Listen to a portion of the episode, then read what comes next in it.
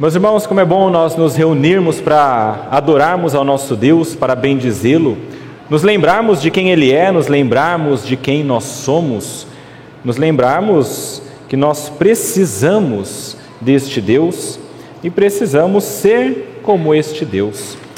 Meus irmãos, eu gostaria de começar o nosso tempo de pensamento na palavra do Senhor, ah, pedindo para que você leve seu pensamento para algumas pessoas.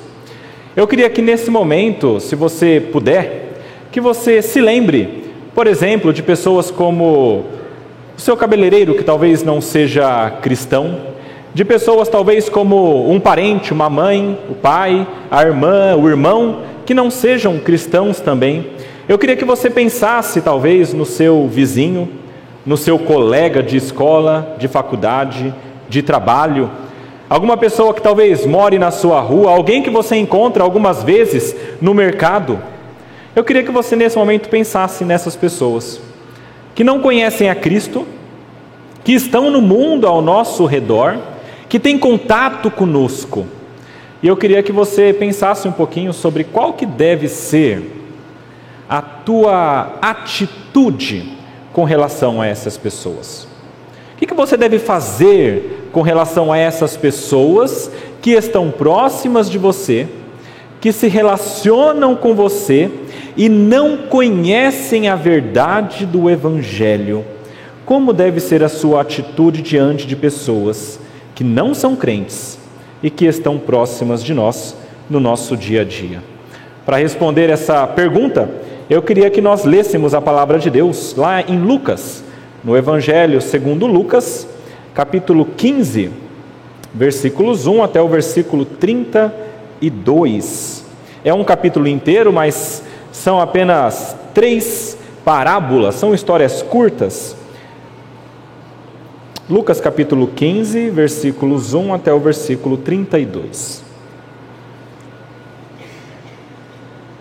Diz assim a palavra de Deus: Aproximavam-se de Jesus todos os publicanos e pecadores para o ouvir.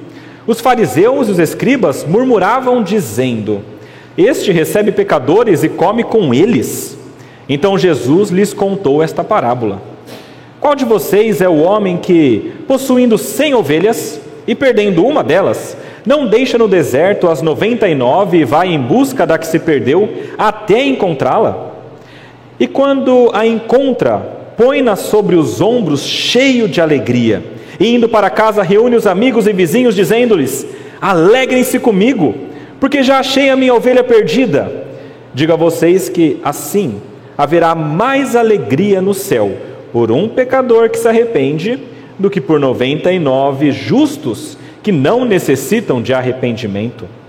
Ou qual é a mulher que, tendo dez dracmas, se perder uma delas, não acende a lamparina, varre a casa e procura com muito empenho até encontrá-la?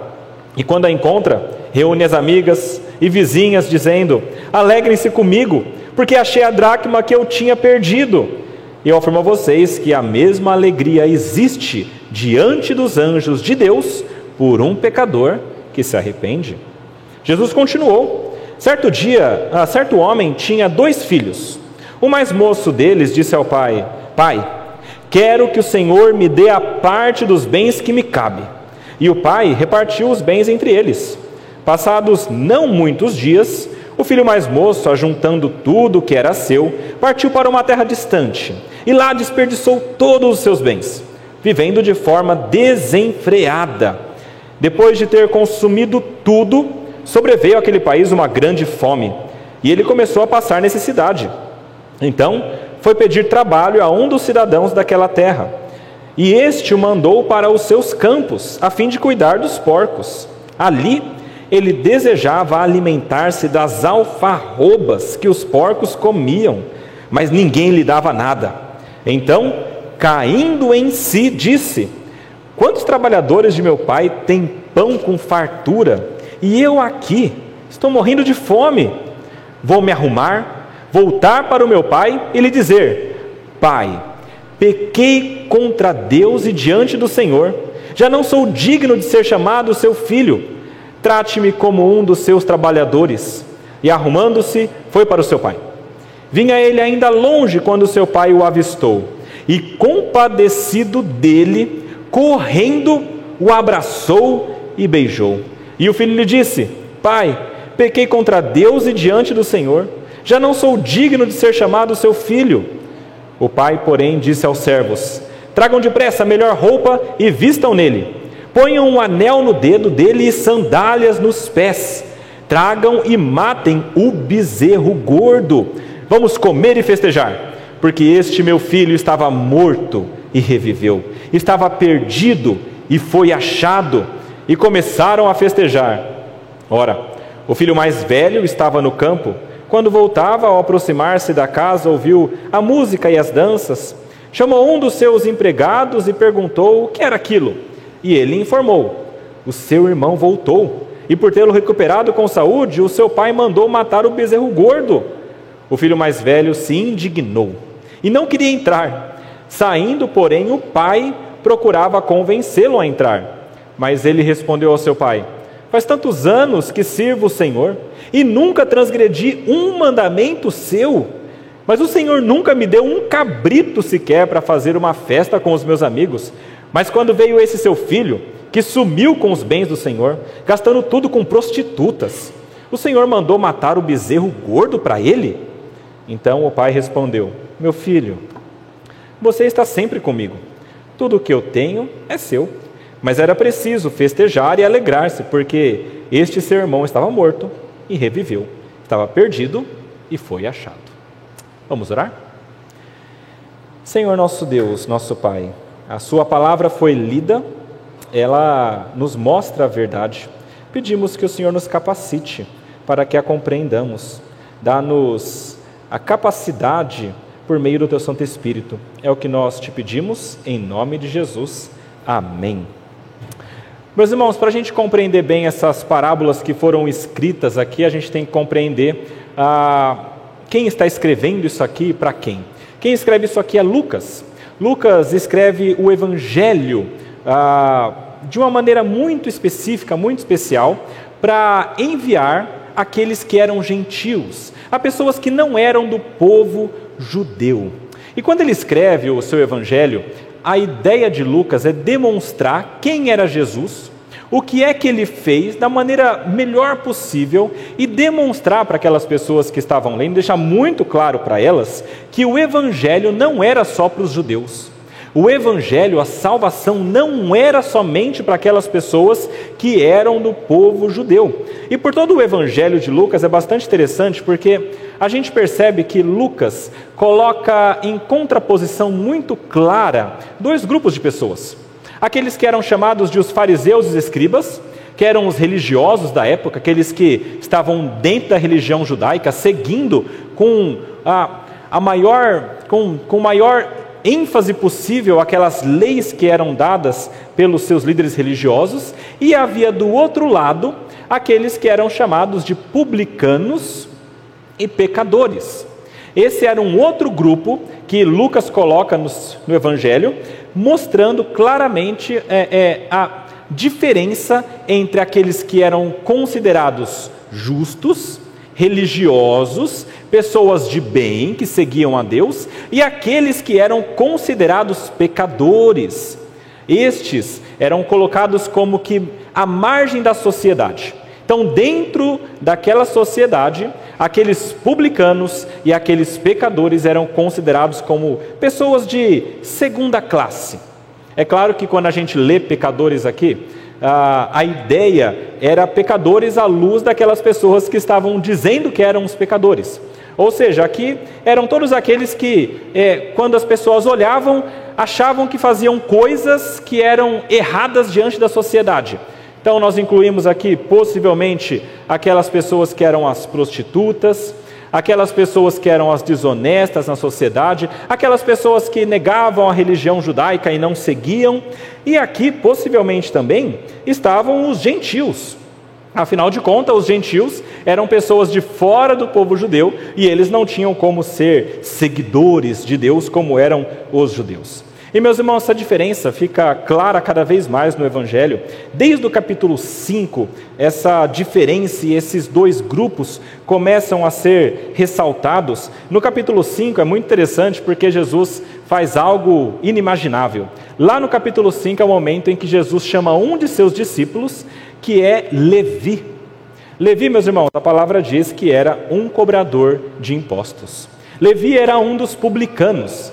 Publicano é uma palavra que se refere àquelas pessoas que trabalhavam, ah, de alguma maneira, para o Império Romano. No caso aqui, ah, os cobradores de impostos, ele possivelmente eram judeus que, por alguma quantia, compravam o direito de recolher impostos. E então eles deveriam depois devolver essa quantia e conseguir o seu sustento daí. Por isso também que muitos destes homens, que eram os publicanos, cobradores de impostos, que eram judeus, eram chamados de traidores. E pessoas que, para conseguir pagar aquilo que, ele, aquilo que eles já deram ao Império Romano, eles tinham talvez de subir um pouquinho os impostos, conseguir um pouquinho mais, e isso era muito mal visto. Este Levi era um destes publicanos e foi chamado por Cristo. E muito interessante, lá no capítulo 5 de Lucas, existe uma parte em que os fariseus estão olhando para tudo isso e eles fazem uma pergunta que mostra bem o tom aqui. Está lá no capítulo 5, dos versículos 27 até o 32. E então os fariseus fazem uma pergunta ah, que é mais ou menos assim. Versículo 30. Por que vocês comem e bebem com os publicanos e pecadores? Eles olham para Jesus e para os seus discípulos e perguntam: por que vocês estão se misturando com esse povo? Por que é que vocês estão comendo com esses traidores e com estes pecadores? E a resposta de Jesus mostra muito bem qual é a, a ênfase de Cristo e a ênfase de Lucas aqui no Evangelho. Jesus tomou a palavra e disse: Os sãos não precisam de médico, e sim os doentes. Não vim para chamar justos, e sim pecadores ao arrependimento. Meus irmãos, quando Jesus vem para este mundo, essa é, é a função dele, é isso que ele faz. Ele chama pecadores ao arrependimento. E, e tudo isso vai crescendo cada vez mais no Evangelho de Lucas. Se vocês lerem em casa depois, vocês verão isso muito claramente. No capítulo 10, por exemplo, Lucas registra a parábola do bom samaritano. É muito interessante, porque o bom samaritano é aquela parábola que fala que alguém foi atacado e então vieram três pessoas. Um era um sacerdote, passou de largo e não ajudou. O outro era um levita, passou de largo e não ajudou, os religiosos. E então Jesus fala sobre um outro, que era o samaritano. Meus irmãos, samaritanos não eram bem vistos para os judeus. Eles eram considerados como uma escória mesmo, porque eles tinham uma religião toda misturada e eles achavam que isso era terrível, era muito impuro. E aí Jesus fala: olha, o samaritano foi aquele que veio e ajudou. Este foi o próximo, aquele que amou o próximo. Lá no capítulo 12, é, Lucas escreve sobre os fariseus, que eram hipócritas, e traz aquela ideia do fermento dos, fari, dos fariseus. E ele continua com várias, com várias histórias, várias parábolas, várias maneiras dizendo que os fariseus, os religiosos, eram hipócritas e então aqueles que não eram, eram aqueles que estavam sendo chamados. Nessa mesma toada ele fala sobre a porta estreita, dizendo: Olha, tem gente que acha que vai passar, mas não vai, porque a porta é muito estreita e, e na realidade é muito mais do que só uma religião de regras para seguir. Ele conta a parábola da grande ceia, dizendo: Olha, vai chegar um momento ah, em que o rei vai fazer uma grande ceia. E essa grande ceia, o rei chamou aquelas pessoas que eram as principais, e elas não quiseram ir. E então estava pronto já o banquete e ele fala: Olha, ninguém veio, vai chamar o pessoal que está aí na sarjeta, jogado nas ruas, esses que estão marginalizados, esses que são os pecadores, e chame esse povo para virem até o banquete. E eles são chamados e eles vão até aquela grande ceia. Meus irmãos, vocês estão percebendo como que Lucas está construindo a história até aqui? Ele está demonstrando que existe um povo de Deus esse povo de Deus não estava seguindo a vontade de Deus, estes são os religiosos. Então Deus, na sua soberania, chama aquelas pessoas que eram consideradas como não sendo do povo de Deus. E depois disso ele continua nessa mesma toada. Ou seja, meus irmãos, existe um tema aqui gritando, dizendo que os perdidos do mundo precisam ser buscados. Existe um tema aqui no Evangelho de Lucas dizendo que os perdidos precisam ser buscados e os religiosos nem sempre são o foco. E meus irmãos, olhando para tudo isso e olhando para o texto que a gente leu, eu queria trazer para nós um ensinamento principal. O ensinamento principal é: envolva-se com as pessoas do mundo. Eu sei, é meio estranho eu falar isso e a gente ouve coisas diferentes, mas eu vou querer explicar para vocês isso, tá bom? Mas a ideia é envolva-se com as pessoas do mundo. Não é envolva-se com o mundo e nem com as práticas do mundo. É envolva-se com as pessoas deste mundo. Primeiro, para resgatá-las. Segundo, porque Deus se alegra disso. E terceiro, porque você já esteve na mesma situação. Meus irmãos, a palavra é clara quando mostra isso para nós. Ele, Lucas nos traz dizendo que nós temos de nos envolver com as pessoas do mundo para resgatá-las. Eu acho bastante interessante porque Jesus aqui conta três parábolas. E parábolas, meus irmãos, não são histórias jogadas ao acaso. Sempre que Cristo conta uma parábola, ele quer tratar de um ponto, ele quer explicar alguma coisa. E a gente tem que entender o que, que é que ele quer explicar. E aqui, novamente, os religiosos atacam Jesus, dizendo: Jesus recebe pecadores e come com eles. Ou seja, Jesus está se misturando com gente que não presta. Como é que Jesus quer dizer que ele ah, tem a palavra, que ele pode pregar, se esse homem está se misturando com as pessoas que são pecadoras? E então Jesus para responder, ele conta essas três parábolas. Meus irmãos, antes de entrar nas parábolas, eu queria pegar só isso aqui e perguntar para você o seguinte: qual seria a sua reação se alguém fizesse isso com você? Veja, Jesus estava de fato junto com os pecadores, porque eles haviam vindo ouvir a palavra e ele estava de fato se relacionando com eles. E então ele é acusado de se misturar com o mundo. Se isso acontecesse com você, você é visto com alguém e então alguma pessoa da igreja te fala: como é que você está fazendo isso com essa pessoa que nem cristã é, que não é evangélica? Como é que você está se relacionando e você tem algum tipo de contato com essa pessoa que é homossexual? Como é que você tem algum tipo de contato com essa pessoa que é, é desonesta? Eu ouvi dizer que ela faz coisas erradas. Você não pode fazer isso. Qual seria a sua reação nesse momento?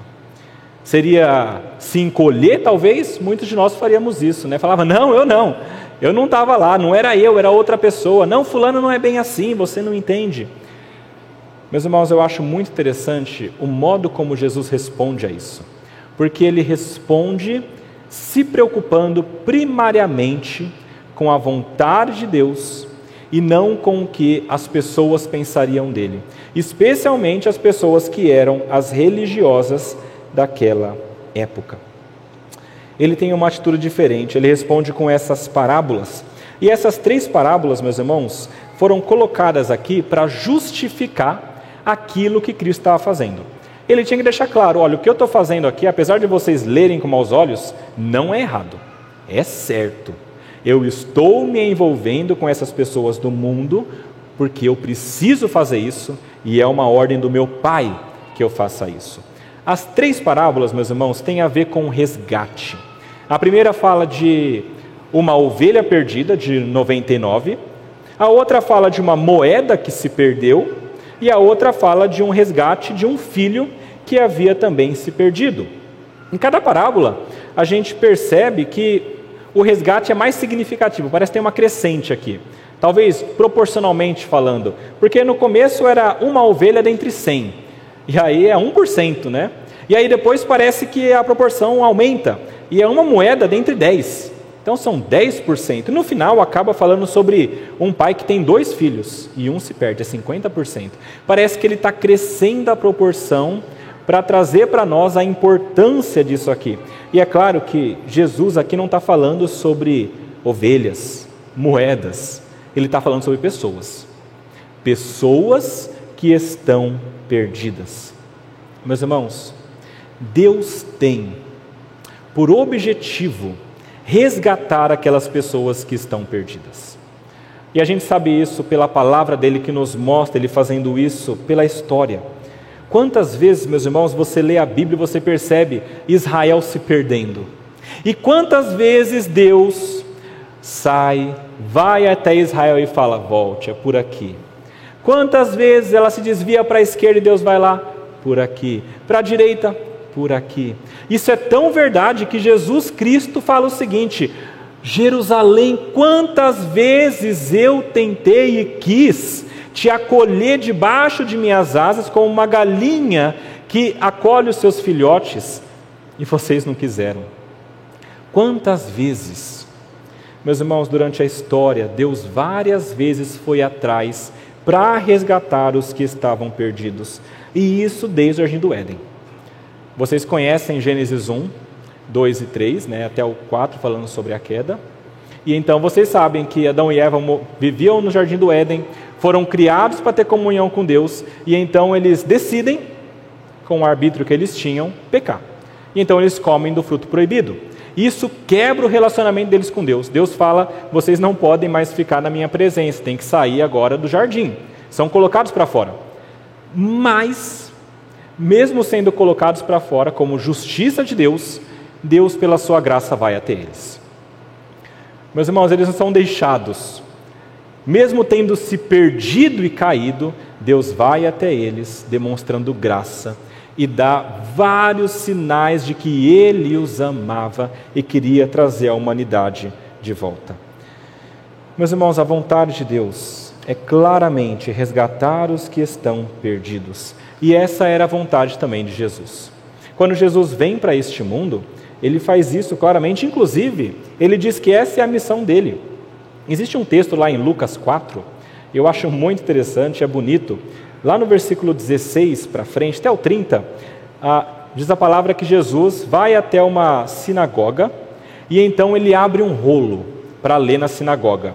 E esse rolo é a palavra de Deus, é claro. E ali ele abre no livro de Isaías e ele começa a ler. Lá no capítulo 4 de Lucas, versículo 18 a 19, ele lê o seguinte: O Espírito do Senhor está sobre mim, porque ele me ungiu para evangelizar os pobres, enviou-me para proclamar libertação aos cativos, restauração da vista aos cegos, pôr em liberdade os oprimidos, proclamar o ano aceitável do Senhor. Ele está falando da missão dele. A missão dele é alcançar essas pessoas que estão perdidas, que estão totalmente ah, destruídas pelo pecado. E quando ele fala isso, eu acho interessante porque não foi muito bem aceito. Diz a palavra que ele fechou o livro, ele se sentou, devolveu para o assistente, e então todo mundo estava olhando para ele. Todos tinham os olhos fixos em Jesus. E Jesus começa a falar de novo, lá no versículo 20: Hoje se cumpriu a escritura que vocês acabam de ouvir. Ele estava falando dele mesmo. Eu vim para fazer isso. E não foi bem aceito, meus irmãos, porque no versículo 23 diz o seguinte: sem dúvida, é Jesus falando: vocês citarão para mim o provérbio: médico, cure-se a si mesmo, dirão: tudo o que ouvimos que você fez em Cafarnaum, faça-o também aqui na sua terra. E olha lá no versículo 24 de Lucas 4, ele diz o seguinte: De fato afirmo a vocês que nenhum profeta é bem recebido na sua própria terra. Na verdade, lhes digo que havia muitas viúvas em Israel no tempo de Elias, quando o céu se fechou por três anos e seis meses, reinando grande fome em toda a terra. E Elias não foi enviado a nenhuma delas, a não ser a viúva de Sarepta, de Sidom. Havia também muitos leprosos em Israel nos dias do profeta Eliseu, e nenhum deles foi purificado, a não ser Naama, o sírio. Detalhe: a viúva era de Sarepta, de Sidom, não era lá do povo de Israel, e Naamã era o sírio. Muito interessante como que Deus focou em pessoas de fora e salvou essas pessoas, trouxe libertação para essas pessoas. Enquanto que as de dentro, como diz a palavra de Deus, o negariam. Meus irmãos, no versículo 28 fala que todos na sinagoga, ouvindo essas coisas, se encheram de ira. Levantando-se, expulsaram Jesus da cidade e levaram até o alto do monte sobre o qual a cidade estava edificada, para que de lá pudessem atirar. Eles queriam atirar Jesus abaixo, matá-lo. Jesus, sendo Deus, porém, passando por meio deles, foi embora. Meus irmãos, eu li esse texto para demonstrar para nós que Jesus tinha uma missão, que era resgatar esses oprimidos. E ele veio para fazer isso. Isso não foi bem aceito. O povo de Israel, os religiosos principalmente, não gostavam dessa ideia e tentaram por várias vezes, inclusive, matar Jesus. Essa é uma dessas, dessas vezes. Meus irmãos, Jesus veio para salvar aqueles que estão perdidos. E para salvar alguém que está perdido, meus irmãos, você precisa muitas vezes ir até essa pessoa. É, eu não sei se vocês já viram alguns vídeos ou filmes dessa maneira, mas eu gosto muito da imagem de alguém que está indo salvar uma pessoa que está se afogando. E eu acho interessante porque em alguns filmes dá até raiva, porque a pessoa está se afogando, está gritando, está desesperada, e a outra está na margem falando: é para cá, vem para cá, é por aqui. Às vezes até joga uma joga uma boia, 3, 4 metros dali. Não vai adiantar. Não adianta você só falar é por aqui. Não adianta você só jogar uma boia longe, pegar um graveto e tentar alcançar. Precisa de mais. E aí eu acho muito bonito a, a imagem de pessoas que se jogam na água para trazer aquela pessoa até a margem. Não estou dizendo aqui, meus irmãos, que a salvação é a pessoa que traz, tá bom? Mas Deus usa pessoas para irem até ali e trazerem essa pessoa resgatada. Eu acho bonito quando eu olho ah, bombeiros, salva-vidas, se jogando ao mar, indo até aquele local e trazendo a pessoa que estava desesperada até a margem. E um detalhe aqui nessa imagem é que muitas vezes, quando o salva-vidas se joga para salvar, ele pega a pessoa e a pessoa, de tanto desespero, se debate e bate e dá cotovelada e dá soco naquele que está tentando salvá-lo, de tanto desespero.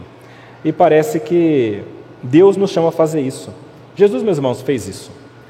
Jesus, quando veio para este mundo, ele veio para salvar aqueles que estavam oprimidos, aqueles que eram perdidos, de maneira absoluta. Nós lemos aqui no início do culto o texto de João, capítulo 1.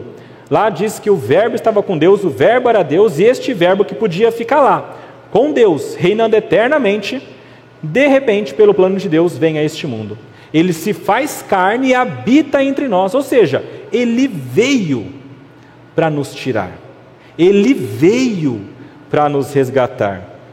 Meus irmãos, que imagem! Lá no Salmo 113, é um salmo lindo porque fala o seguinte: olha, quem é igual a este Deus que está nas alturas, reinando no seu trono, e então este Deus olha para baixo para ver o que se passa aqui na terra e ele se humilha, ele se agacha para ver as pessoas e ajudá-las. Ele ergue do monturo aquele que é o necessitado, desvalido, faz a mulher que, que é estéreo ser alegre mãe de filhos. Jesus faz isso. Ele vem a este mundo e resgata aquelas pessoas que estão no pó. Jesus fez isso de maneira absoluta quando ele veio a este mundo. E ele fez também durante o seu ministério. Ele, durante seu ministério, se relacionou, meus irmãos, com várias pessoas que eram consideradas pecadoras e marginalizadas.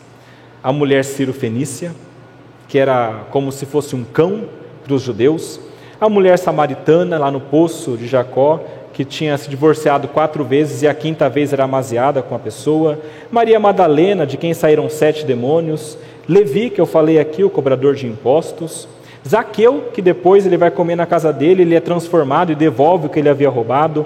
Os leprosos, aqui em Lucas também, ele cura dez, nove vão embora e um volta para agradecer. Vários endemoniados que ninguém se aproximava. Meus irmãos, a lista é longa. Pessoas de quem Jesus se aproximou e teve um relacionamento. E meus irmãos, o relacionamento de Jesus com essas pessoas não era um relacionamento qualquer Talvez aqui, meus irmãos, é onde muitas vezes nós confundimos as coisas. Porque nós pensamos, nós não podemos nos aproximar do mundo e nos relacionarmos com as pessoas do mundo, porque isso é perigoso. Mas quando Jesus faz isso, ele faz de maneira intencional. Jesus não sentava com as pessoas na mesa, os pecadores, para jogar conversa fora, para falar de coisas livianas. Ele sentava-se com os pecadores à mesa para transmitir graça por meio das suas palavras. Ele se misturava com essas pessoas para, de alguma maneira, trazê-las à compreensão do seu pecado. Ele criava um ambiente intencional para o relacionamento. Os encontros com Jesus eram marcantes. As pessoas que se encontravam com Cristo, elas eram mudadas. Eram antes e depois de Cristo. Porque Cristo fazia questão de ser intencional nesses relacionamentos e de levar o Evangelho para essas pessoas. O foco de Jesus, meus irmãos, era não apenas uma mudança externa, mas era uma mudança interior. Ele queria levar os pecadores ao arrependimento. E quando ele faz isso, tem algumas coisas que nós, podemos aprender. Uma delas é ser intencional. Quando nós nos reunimos com pessoas que são pecadoras, pecadoras, nós também somos, mas pessoas que, à luz da igreja e da sociedade, estão em uma posição de serem consideradas como a margem da sociedade. Jesus tratava cada uma dessas pessoas de acordo com a luz que elas possuíam. É assim. Dos judeus que tinham os oráculos de Deus, ele cobrava muito. Ele falava: vocês conhecem. Você não pode dizer que não conhece. Se arrependa, siga, você é hipócrita. Para aquelas pessoas que não conheciam, ele tratava de maneira diferente. Ele mostrava o pecado, mas o foco dele era essa pessoa não simplesmente mudar externamente, mas se achegarem até Cristo. E meus irmãos, nós somos chamados a esse mesmo tipo de ação. Quando Jesus deixa ah, uma ordem, lá em Mateus 28, nos Evangelhos, ele deixa aquilo que é chamado de ide é um chamado à ação. Ele fala: vocês devem ir e pregar o evangelho a toda criatura que vocês encontrarem. Batizamos no nome do Pai, do Filho e do Espírito Santo, ensinando todas as coisas que devem guardar. Meus irmãos, nós temos de nos unir a Deus nessa grande missão de trazer os perdidos, os pecadores, para Deus. Eu queria dar orientações práticas uh, nessa parte, que é a maior, não se preocupem, tem mais dois pontos importantes, mas essa é a maior parte. É, três orientações práticas, meus irmãos, para nós nos envolvermos com essas pessoas do mundo. Primeiro, se envolva com as pessoas do mundo com o objetivo de resgatá-las. Não é por razão nenhuma, faça como Cristo, tenha o objetivo. Eu estou me reunindo para resgatá-las. Não é jogar conversa fora, é ser intencional. Não é aprovar as práticas, mas é focar no que é mais importante: falar do Evangelho. Segunda coisa, não se importe com a oposição. É, há pessoas que não compreendem muito bem esse envolvimento para trazer pessoas para Cristo. Mas o que importa aqui, meus irmãos, é fazer o que Deus quer e é buscar essas pessoas para o reino de Deus. Jesus foi atacado por várias pessoas, especialmente religiosos, líderes religiosos, sem compreensão correta do Evangelho. A única pessoa que você deve agradar aqui, meus irmãos, é Deus. Terceiro lugar, não se perca com o perdido. Aí está o cuidado, o principal cuidado. Cuidado para você não confundir amor ao perdido por amor à prática do perdido. Você ama e você quer amar essa pessoa, mas você não aprova e não ama a sua prática. Você não precisa defender a prática e aprovar aquilo que ele faz para acudi-lo. E evite ao máximo escândalo. Não é porque eu falei que você tem que agradar só a Deus que você deve causar escândalos, tá?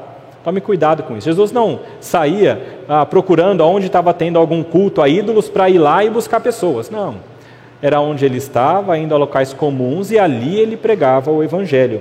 Mas ele não saía a locais de eh, libertinagem para trazer pessoas. Ele se relacionava com pecadores em ambientes possíveis. Meus irmãos, se envolva com as pessoas do mundo para que você possa resgatá-las. Primeira parte importante, então, meus irmãos, é você se envolver com as pessoas do mundo com esse objetivo. Segunda coisa importante, envolva-se com as pessoas do mundo, porque Deus se alegra nisso. Ah, o tema geral, meus irmãos, das três parábolas é a alegria, tá bom? É a alegria que existe em você recuperar uma coisa que está perdida. Fala da dracma e da ovelha, em primeiro lugar. Ah, quando o pastor encontra a ovelha, ele volta para casa com a ovelha nos ombros e sorrindo, alegre. E ele se alegra com as pessoas, chama para festejarem junto. E quando a, a mulher encontra a dracma perdida, a mesma coisa, ela se alegra, chama as amigas e as vizinhas para festejarem juntamente com ela. Meus irmãos, é, só para deixar claro aqui, é, o foco da parábola das ovelhas não são as 99 que ficam, tá? Muita gente começa a focar muito nisso e pensando, ah, mas quem que ficou as 99? É, não ficaram sendo cuidadas, então quer dizer que Deus vai à busca de um e se ausenta. Não é isso. Parábolas são histórias colocadas para nos trazer uma verdade principal e para responder essas perguntas, como eu coloquei aqui. A verdade principal e mais importante aqui da parábola das ovelhas é a alegria do pastor em reaver aquela que havia perdido e no grande empenho que ele faz para encontrá-la. Com a dracma perdida, a mesma coisa. Havia se perdido aquela moeda, a mulher empenha em esforços para conseguir encontrar, encontra e então ela se alegra. Esse é o ponto principal: alegria em encontrar aquilo que estava perdido. Tanto a ovelha quanto a dracma tinham o seu valor. Cada um tinha um valor ah, importante para aquelas pessoas. Mas o ponto principal aqui das parábolas é que eles ficaram alegres quando encontraram. E meus irmãos, essas parábolas apontam para Deus. Deus se alegra quando aqueles que estão perdidos são encontrados. Muita gente olha para Deus sem compreensão correta e acha que Deus é um ser distante demais e que não sente, não tem emoção. Meus irmãos, Deus sim sente alegria, sente tristeza. Ele sente alegria quando as pessoas se aproximam dele. E ele também se entristece quando os seus, ah, por alguma questão, se desviam do seu caminho.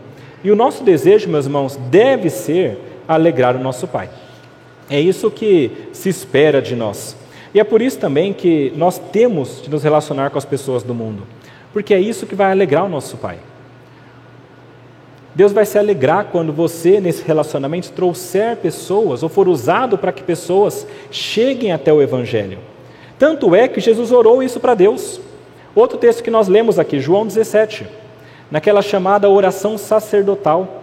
Nessa oração, Jesus fala: Senhor, santifica-os na verdade, a tua palavra é a verdade. E ele diz: Eu não quero, eu não peço para o Senhor tirar eles do mundo, mas livra-eles do mal. Eles estão no mundo, permanecerão no mundo, mas enquanto no mundo, eu peço que eles sejam protegidos. Mas neste local em que nós estamos, nós temos de levar o Evangelho a outras pessoas. Segundo ponto importante dessa, dessas três parábolas, meus irmãos, é que quando pessoas se aproximam de Deus, do Evangelho, ele se alegra.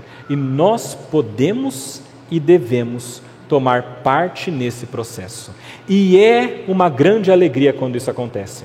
Eu não sei quantos de vocês já tiveram a oportunidade ou a, a graça de, pela instrumentalidade sua, Deus utilizando você, trazer pessoas para o Evangelho. É uma das coisas mais alegres que existem. Porque Deus utilizou você e levou pessoas à salvação. E aquela pessoa, por meio do seu testemunho e da sua atuação, irá, pela graça de Deus, passar a eternidade no céu, no paraíso, e não no inferno. Meus irmãos, que alegria é nós podermos tomar parte do grande plano de salvação que Deus colocou em nossas vidas.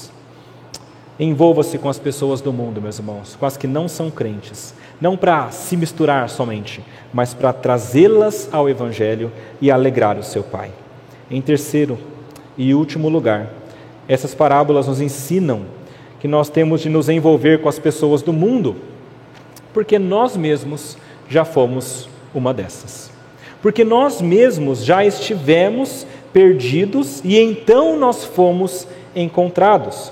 Nós temos muitas vezes dificuldade de nos misturarmos com as pessoas do mundo e às vezes isso está ligado a um sentimento, a uma ideia de que nós somos talvez melhores ou que nós somos mais do que aquelas pessoas.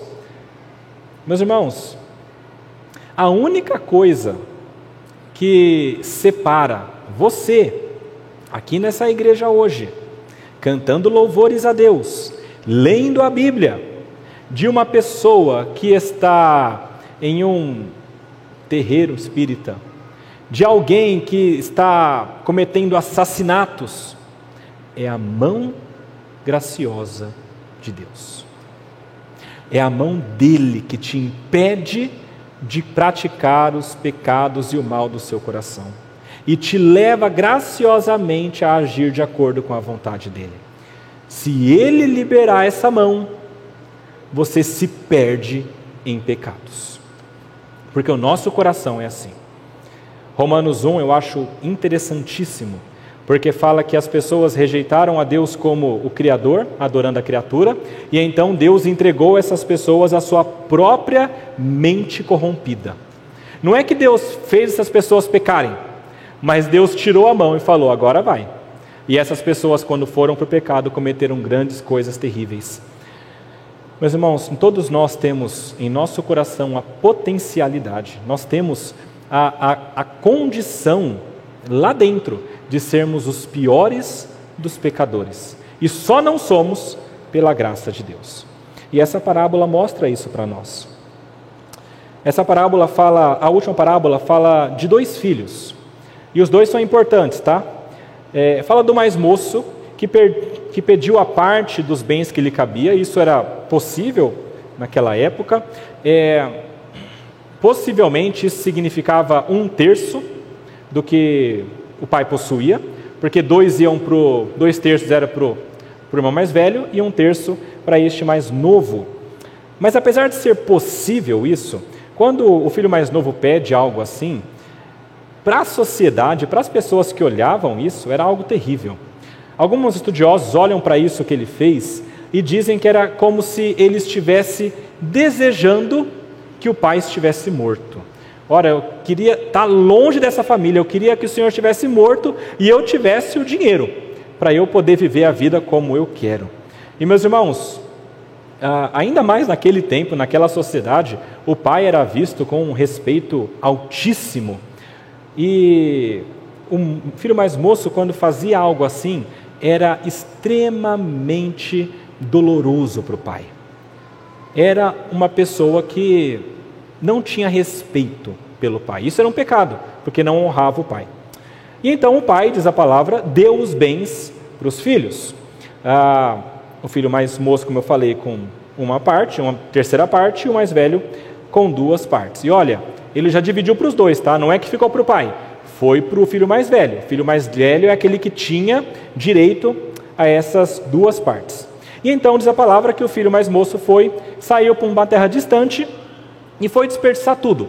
Daí que vem o nome filho pródigo, né? Em algumas traduções, algumas Bíblias traz o filho pródigo, o filho gastador, o filho que se, se joga aos prazeres e gasta tudo nesses prazeres. Ah, ele faz coisas naquele local. O filho mais velho fala que inclusive era prostituição e outras coisas desse tipo. E então ele desperdiça tudo. Diz a palavra que ele, tudo que ele pegou do pai, ele usa, ele desperdiça e ele fica sem nada. E então acontece um evento. Há muita fome no local onde ele estava. Por causa dessa fome, então o filho mais novo, ele se sujeita a uma situação que era terrível para um judeu. Diz a palavra que ele encontra trabalho para ser um guardador de porcos.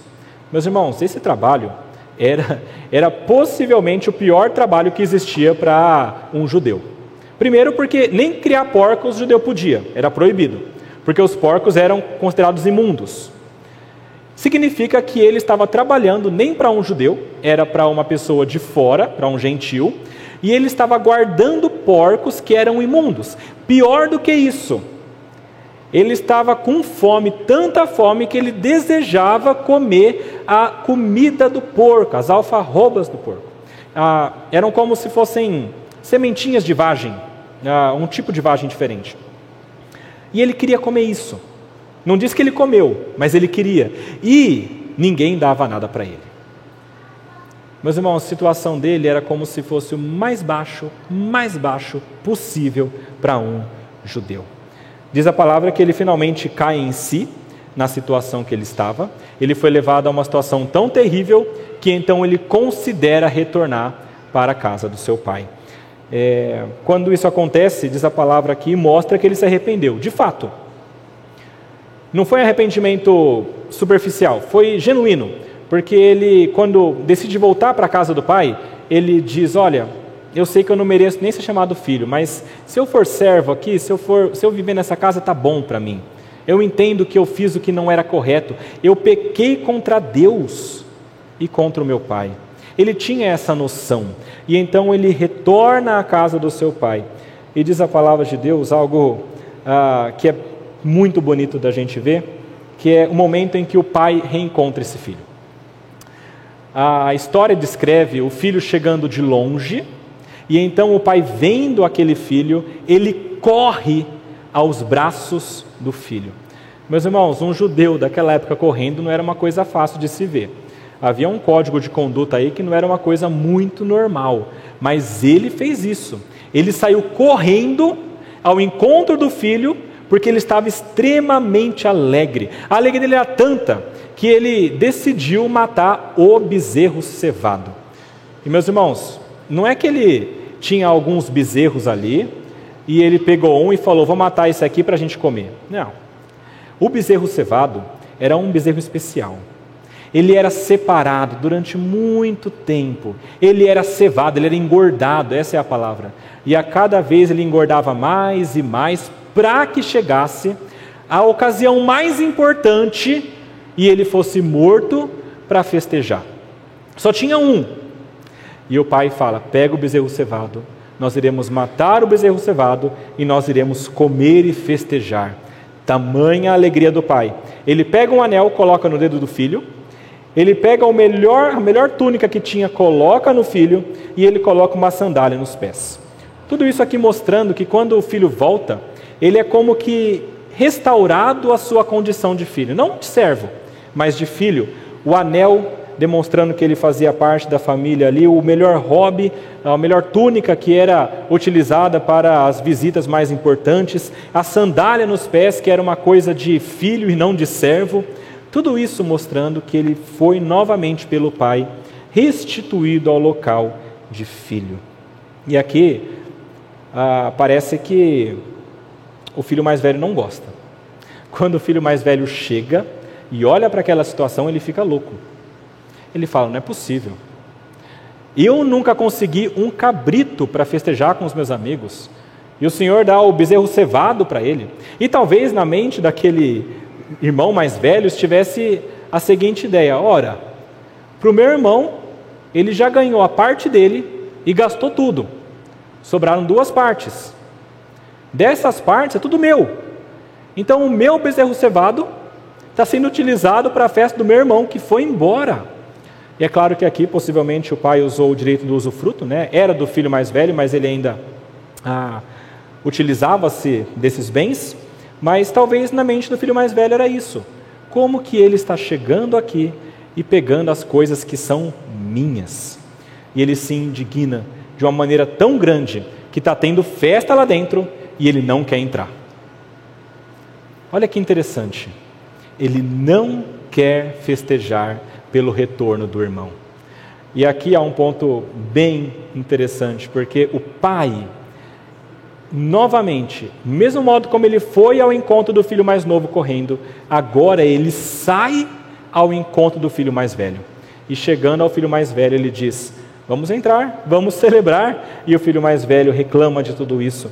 Mas o pai diz: Olha, a gente precisa se alegrar, porque ele estava morto e reviveu. Ele estava perdido e foi achado. Tem uma grande alegria e nós não podemos medir esforços para nos alegrarmos com isso. Essa parábola mostra como que o amor daquele pai era tremendo. Era um amor tremendo para aceitar o filho que havia desonrado ele de maneira tão grotesca de volta, e era um amor tremendo para falar de maneira amorosa ao filho mais velho que achava que tinha direito a coisas que ele não tinha. Meus irmãos, o ponto principal aqui é o amor do pai, se alegrando pela volta do filho e mostrando algo interessante aqui, meus irmãos. Não era só o filho mais moço que tinha de ser salvo naquela situação, é o filho mais moço e o filho mais velho. Os dois estavam errados e os dois estavam meio que perdidos. Meus irmãos, de quem é essa situação do filho mais velho aqui na história? Possivelmente Cristo aqui se refere aos fariseus e aos escribas, que não se alegravam com a salvação de outras pessoas. Lembra da parábola dos trabalhadores da vinha também. Ah, havia trabalhadores que trabalharam o dia todo, outros trabalhavam um pouquinho menos, trabalhavam menos horas, e aí todos estes receberam o mesmo pagamento. E o que trabalhou mais ficou indignado. Mas como assim? Eu trabalhei mais, como que eu recebi a mesma coisa? Quem trabalhou nada recebeu igual a mim? Um sentimento de injustiça. E isso mostra o que estava no coração do fariseu. Era um pensamento de que ele merecia por ele mesmo, de que ele alcançava pelos méritos dele. É como o filho mais velho achando que tudo que ele tinha ele conseguiu. Não, foi o pai que deu. O pai que deu por livre graça. Eu achei interessante uma, um comentário que eu li, e o comentarista fala, mostrando ali o coração dos fariseus. Os fariseus diziam que tinham alegria em servir e seguir a lei do Senhor. Ah, mas, quando eles eram confrontados com alguém que era salvo, sem o peso da lei nos ombros, isso era terrível para eles. E o comentarista fala o seguinte: ao invés de eles se sentirem é, tristes ah, porque estes homens não tinham a alegria de seguir a lei, eles se sentiam irados, porque eles poderiam receber a salvação sem aguentar o peso de obedecer a lei ah, perfeitamente. Isso mostra que para eles ser, seguir a lei era uma coisa pesarosa, era uma coisa ruim. Mas eles diziam que era boa. Isso mostrava a hipocrisia. Meus irmãos, os fariseus eram um povo complicado. E aí a pergunta: será que nós estamos longe disso?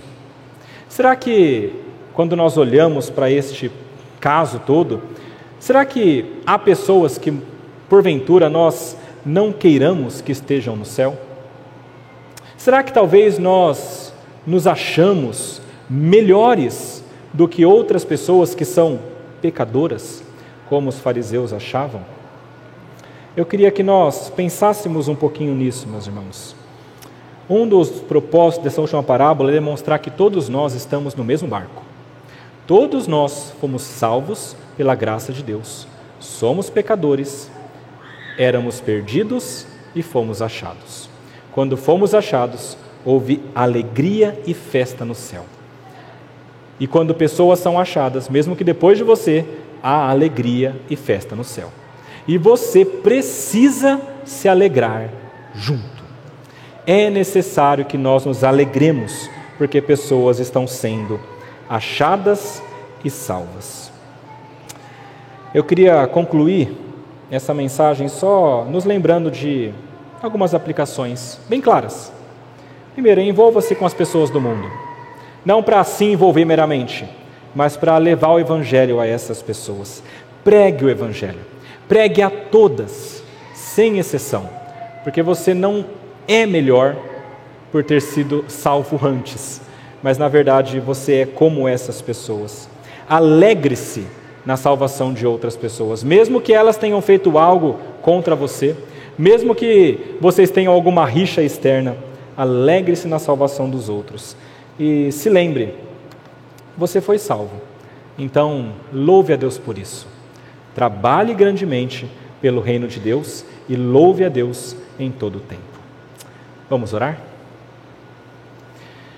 Senhor Deus, nós queremos agradecer a Ti e louvá-lo imensamente pela tua palavra que nos mostra a verdade. Queremos agradecer, Pai, porque ela nos mostra que o Senhor se alegra quando perdidos são encontrados. E queremos agradecer porque o Senhor nos encontrou um dia. Queremos louvá-lo pela ação de Cristo na cruz, morrendo e pagando por nossos pecados.